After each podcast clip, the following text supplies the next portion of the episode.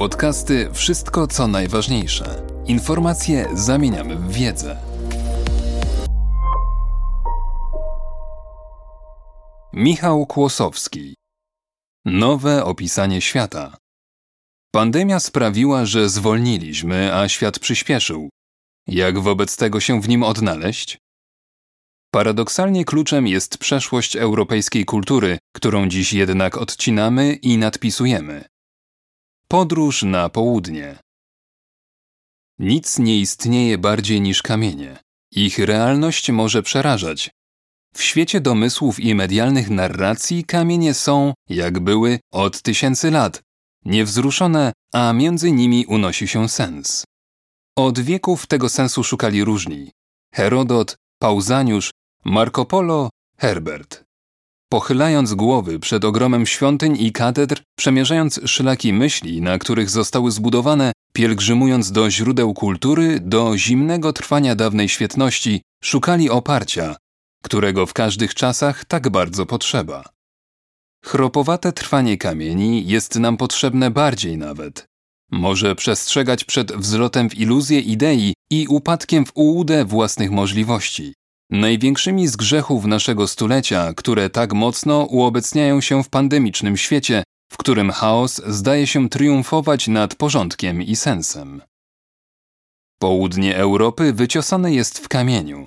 Można by rzec, że wielkie mity i opowieści Grecji biorą swój początek w krajobrazie, brązie wzgórz, spalonych piaskach dróg i przytłumionej zieleni wegetujących roślin. Jest na południu miejsce niezwykłe, Kreta. Tu wszystko się zaczęło. Wyspa, która jak bóstwo wyłania się na horyzoncie, wyrastając nagle na tafli ciemnego jak wino morza. Kolebka europejskiej cywilizacji, miejsce, w którym biorą początek wszystkie późniejsze wielkie opowieści.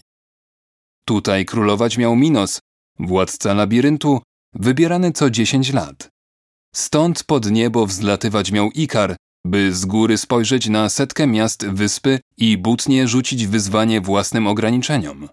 Tutaj w końcu w silnym słońcu i morskiej bryzie rozpoczynać się miała pisana historia ludzkości.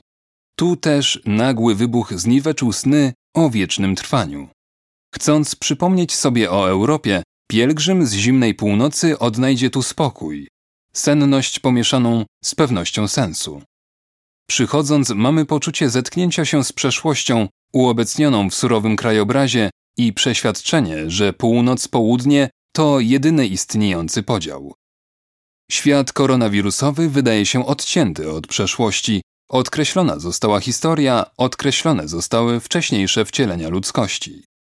Ponoć dzisiaj wszystko można przepisać na nowo, nie pamiętając wielkich tąpnięć historii, wojen i przewrotów, globalnych upadków ale też karmieni wiadomościami mogącymi przyprawiać o zawrót głowy, uznaliśmy pandemię za ostateczny krok w kierunku upadku świata, który znamy, i pochopnie pogodziliśmy się z tym.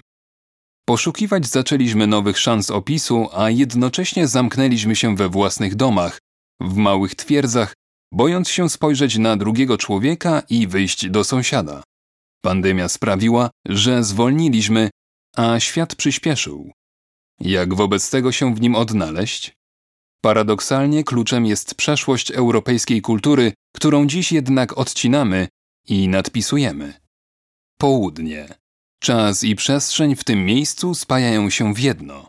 Opowieść o tym, jak jońskie kolumny nie tylko wspierają dachy, lecz także podkreślają strukturę przestrzeni, upływ czasu w ciągu dnia. Kamienne mury chronią nie tyle przed wrogiem, ile przed nieopatrznym ruchem, który nie miałby po prostu sensu. Homer, który wszystko poznał i wszystko przewidział, bo wszystko już było. Antyczni Hellenowie odkryli tajemnicę szczęśliwego życia w zgodzie z naturalnym rytmem świata i przemijaniem, a przecież ich świat był o wiele mniejszy niż nasz, choć wyobraźnia większa. Siedząc w gaju oliwnym gdzieś na równinie Mesara, łatwo sobie wyobrazić, jak odpoczywał Achilles, wycieńczony trudami walki, czy Herakles po oczyszczeniu stajni Augiasza. Kultura antyku przypomina, że w życiu są rzeczy niezmienne prawda, piękno i dobro. Zatarły się granice i zaokrągliły krawędzie. I nie jest to tylko kwestia fake newsów, to kwestia emocji, które niesie rzeka informacji i które obserwujemy na ulicach naszych miast i na uniwersytetach. Bo nadpisywanie historii, relatywizacja wydarzeń i ich kontekstualizacja stały się faktami dokonanymi w sposób, który wcześniej byłby niemożliwy. Dziś bowiem to nie historię i jej wydarzenia przykładamy do rzeczywistości za oknem, szukając inspiracji i rozwiązań współczesnych problemów, ale współczesne prądy myślowe i idee odnosimy do historii i w ich świetle oceniamy wydarzenia przeszłe. Czytamy książkę od końca, a od dobrych kilkunastu lat obserwujemy, że historia stała się polem bitwy. W kulturze antycznej jest coś, co pozwala znaleźć dystans, zakotwiczenie, co sprawia, że wielkie problemy dnia codziennego maleją do rozmiaru główki od szpilki. Zdaje się, że może to być właśnie nierozerwalność tej kultury z otoczeniem, przyrodą, z krajobrazem. Albo poczucie, że nie ma problemów, których nie da się rozwiązać i zamierzeń, których mimo wielkich ofiar nie da się zrealizować.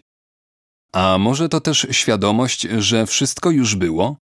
Że nasze wielkie rewolucje i epokowe zmiany są tak naprawdę jedynie kolejnym obrotem wskazówek, po których, jak i po poprzednich i jeszcze wcześniejszych, pozostaną jedynie ruiny. Historia antyczna uczy, że po każdej nocy przychodzi dzień, a o zachodzie słońca pamięta się jedynie o tych, którzy zachowali się jak trzeba. Pojawiają się przecież głosy, że nawet wielkie Knossos było nie pałacem potężnego króla, lecz cmentarzyskiem.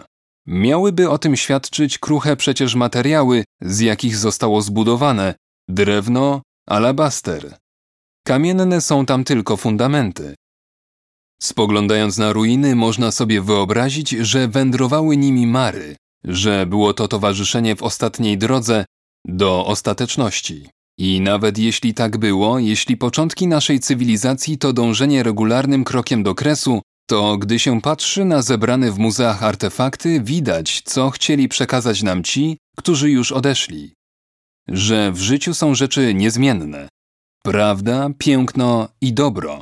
I o nich pamiętać trzeba zawsze, nawet zmierzając ku końcowi, gdy kamienie będą mówić o nas. Podcasty Wszystko co najważniejsze. Czytał Mateusz Mleczko.